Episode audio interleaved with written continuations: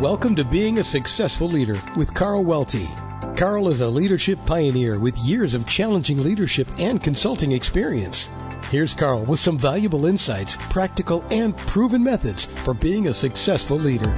Uh, good day, Carl Welty here, your host for the podcast series, Being a Successful Leader. We have twenty-six episodes, a week apart, each episode going from fifteen minutes to about a half hour.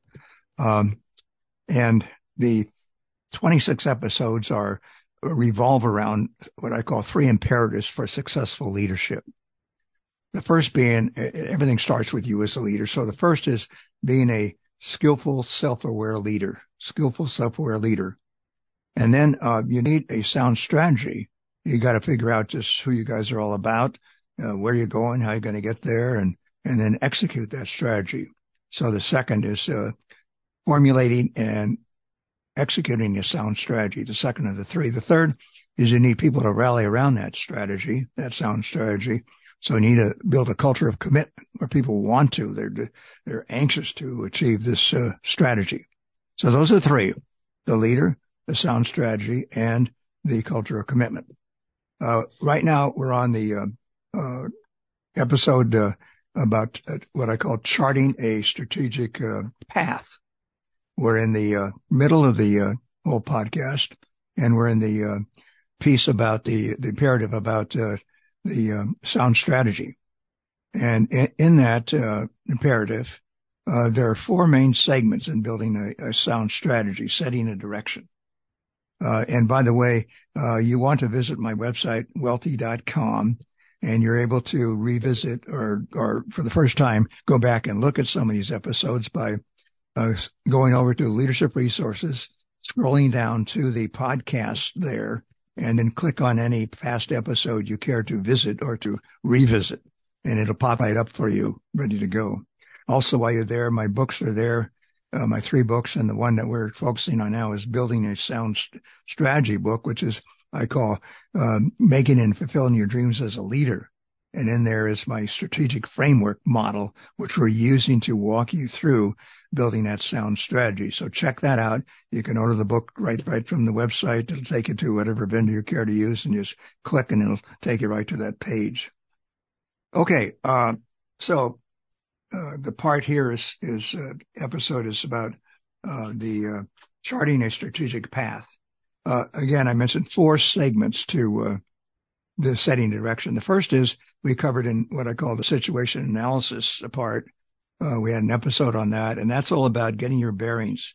Uh, what's going on out there in our relevant environment, our external relevant environment? You always want to start from the outside in. You don't want to be bureaucratic and start from the inside out. So you need to identify the factors that are relevant to you, you and your leadership team, and then uh, tee up, identify uh, the potential areas of strategic focus. Then you want to look inward and say, to what degree can we address, constructively address with our current internal capability, these potential strategies? And out of there, there may be a strategy or two for internal improvement. So you pull the two together and then you'll come up with uh, a few. The whole thing about strategy is to, is to look at uh, the critical few and to uh, uh, focus, focus, focus. And you'll come up with maybe a half a dozen or up to nine Uh, potential areas of strategic focus. And then you take those uh, potential areas of strategic focus and you convert them into what I call an interim translatable actionable vision. Interim translatable actionable vision. It's interim because your your vision is not static, it's dynamic. And especially when you get to your strategies, uh, you'd, you'd want to perhaps revise your vision here and here and now based upon uh, emerging new realities. But the uh, it's actionable and translatable because it's derived from those areas of strategic focus that are very specific. And what you did there, we talked about last episode, is convert those potential areas of strategic focus into when statements that represent evidences that exist when you're accomplishing your, your future desired state, your vision. And so your, your vision consists of those vision element statements wrapped in a vision statement uh, that uh, uh, encompasses or summarizes the vision elements. Okay. The third of four then is you, you take those vision elements and you convert them into a strategic path and then also into a resultant uh, master plan. The strategic path is just a list of strategies that come out of these vision elements. And we'll describe that in a second, how to do that. And then the master plan is sequencing uh, the strategies and, and coming up with accountabilities and, and timelines and that sort of thing. And that'll act as your master blot or your master document for you and your leadership team to monitor and modify as necessary these strategies as you accomplish them. And the final of the four, again, uh, identifying the uh, areas of st- potential strategic focus, turning those into vision elements, taking those vision elements, driving off of them to come up with a, a um, strategic path and then a master plan, and then the actions that you and your leadership team will uh, s- structure to achieve each of the strategies. All right, so those are the four segments. So uh, strategic path, what is that? Strategic path is the critical few initiatives, strategic initiatives that are essential to propel you and your team uh, toward achieving your organizational vision. The critical few strategic initiatives that are essential to propel your organization toward achieving your vision.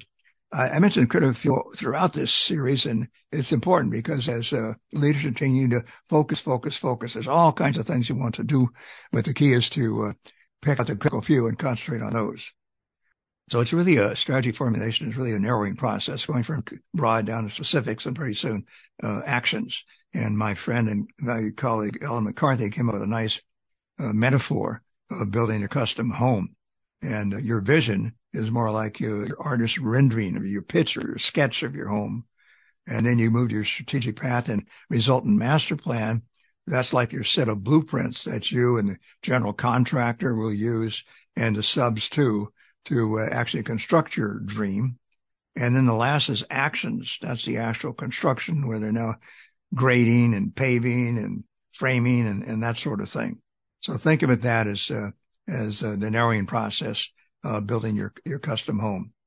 Uh, so let's talk about first uh, charting your strategic path, and then we'll talk about master plan. So what you want to do is to uh, focus on the vision elements you crafted, you and your team, uh, as part of your vision. Uh, and then for each of those elements, those statements of outcome, those one sentence when statements, um, think of one to three potential strategies for each of those elements.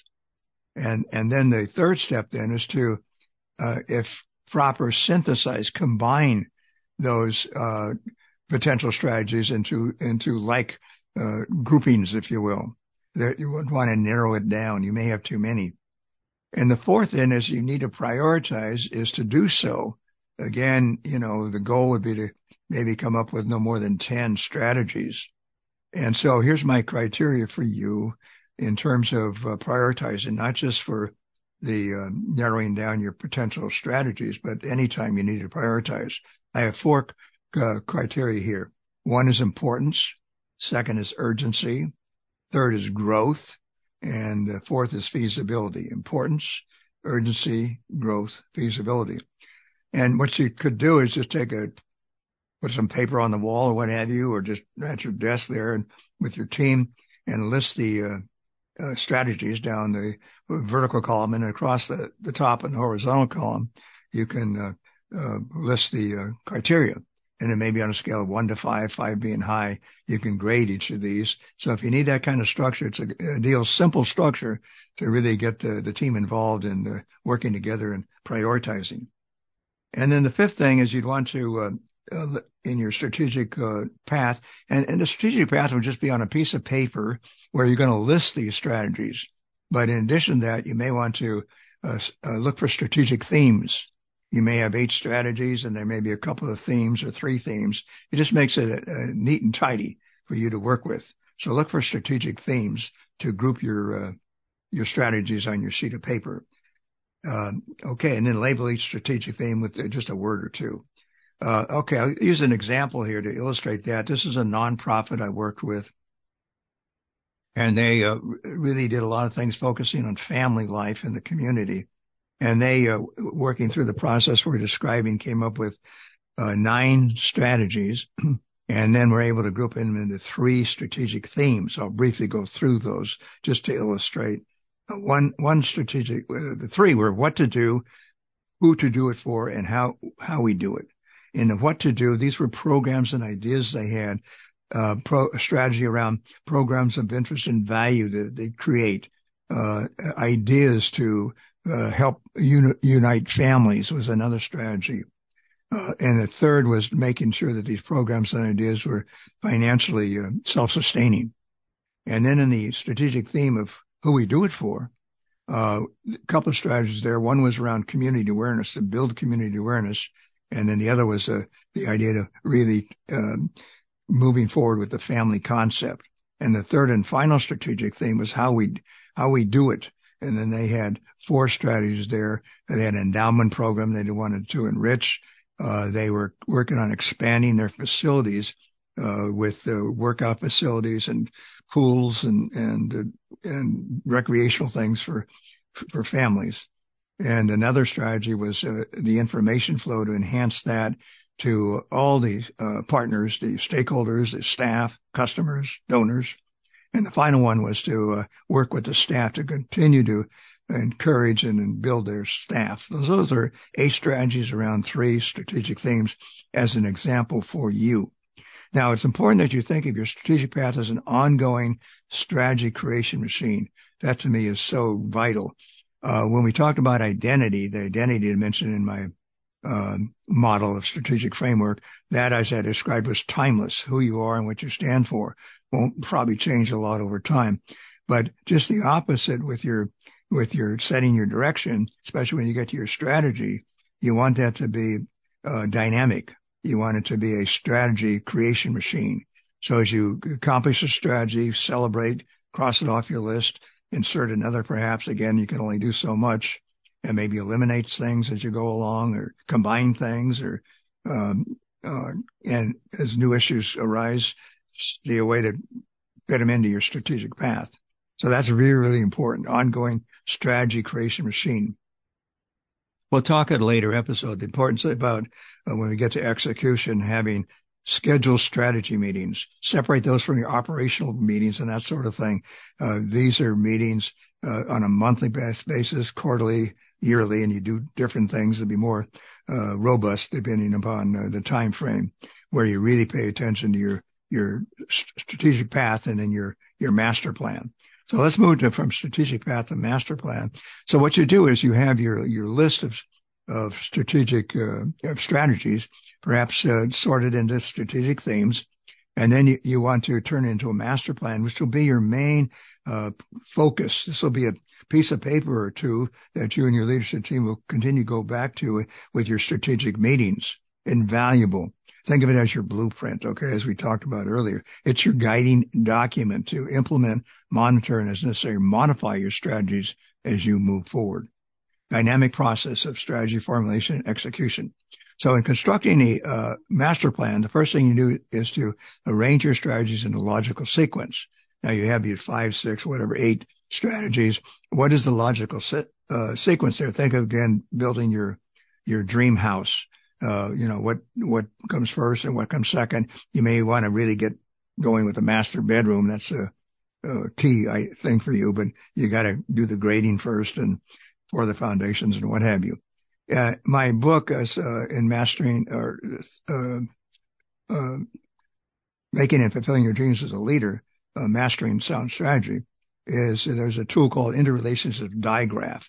You may not need this, but if you do, look it up in the book, where you compare, uh, c- compared comparisons as you go around l- comparing each strategy to the, to the first, the first to the second, second, third, and which of these strategies is a driver, not more important than the other, and which is uh, the result. In other words, when you add it up, you, a strategy may have, have three uh, driving components and one r- receiving component, and that may be in sequence more important that uh, in sequence than one has uh, is more a receiver than a driver. You catch my drift there. Uh, visit that if you need that. Uh, and again, it's not the importance so much as a sequencing, which is really key as you develop your your master plan. Okay, now the, the, you want to design this little piece of paper called a master plan, and there's I have five columns for your consideration. The first thing, and, and take a piece of paper and use a legal size, and maybe when you first work with it, hang some paper on the wall, and as a team, uh, use it that way. And then have uh, uh, perhaps these five columns uh, in a legal size uh, uh, paper uh, in a landscape fashion. Uh, list each strategy in sequential order, okay? And then a next column would be to assign accountability for each strategy. I call this person your strategy champion. This is a person you're going to look to to really lead, to drive this strategy and be in charge of it as you have your leadership meetings, your strategy meetings, and so forth, to really ride herd on this strategy. So each strategy, a strategy champion, uh, accountability, determine a timeline for each strategy. You can just take a, a bar graph kind of thing and and maybe arrange your, your uh, paper into quarters, Q one, Q two, and so forth, or months, in, in January, February, what have you, across. Remember, these are strategies that won't take a few weeks. It'll take, these are big deals, so it's going to take longer than that. And so you want to stretch your timelines accordingly. And you can have a, a planned timeline and then an actual where your strategy champion will keep track of that and um, trace just where you're at in terms of the, the actual versus the planned.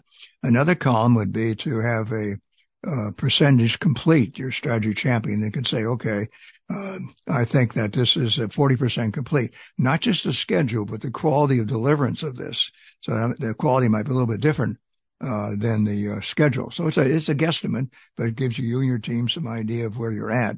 You could also may want to add a couple more columns. One might be, um, a, um, progress indicators. Uh, typically when I work with teams, we just use traffic lights, green, yellow, red, and, uh, just a signal that this is on target, green, or needs a little work, yellow, and red. We need to really pull together on this one. We need to do some uh, recovery work, perhaps. And then the last column would be uh, progress notes. Okay. Makes a wonderful little easy to follow blueprint for you and your team. All right. So our next episodes, we're going to talk about uh, action planning, project planning, and uh, it, it's very scalable. It needs to be scalable. One size does not fit all. And so what we'd want to do there is to scale the, uh, the sophistication, the complexity, and so forth of your uh, action plan to the complexity of the uh, of the strategy to achieve it.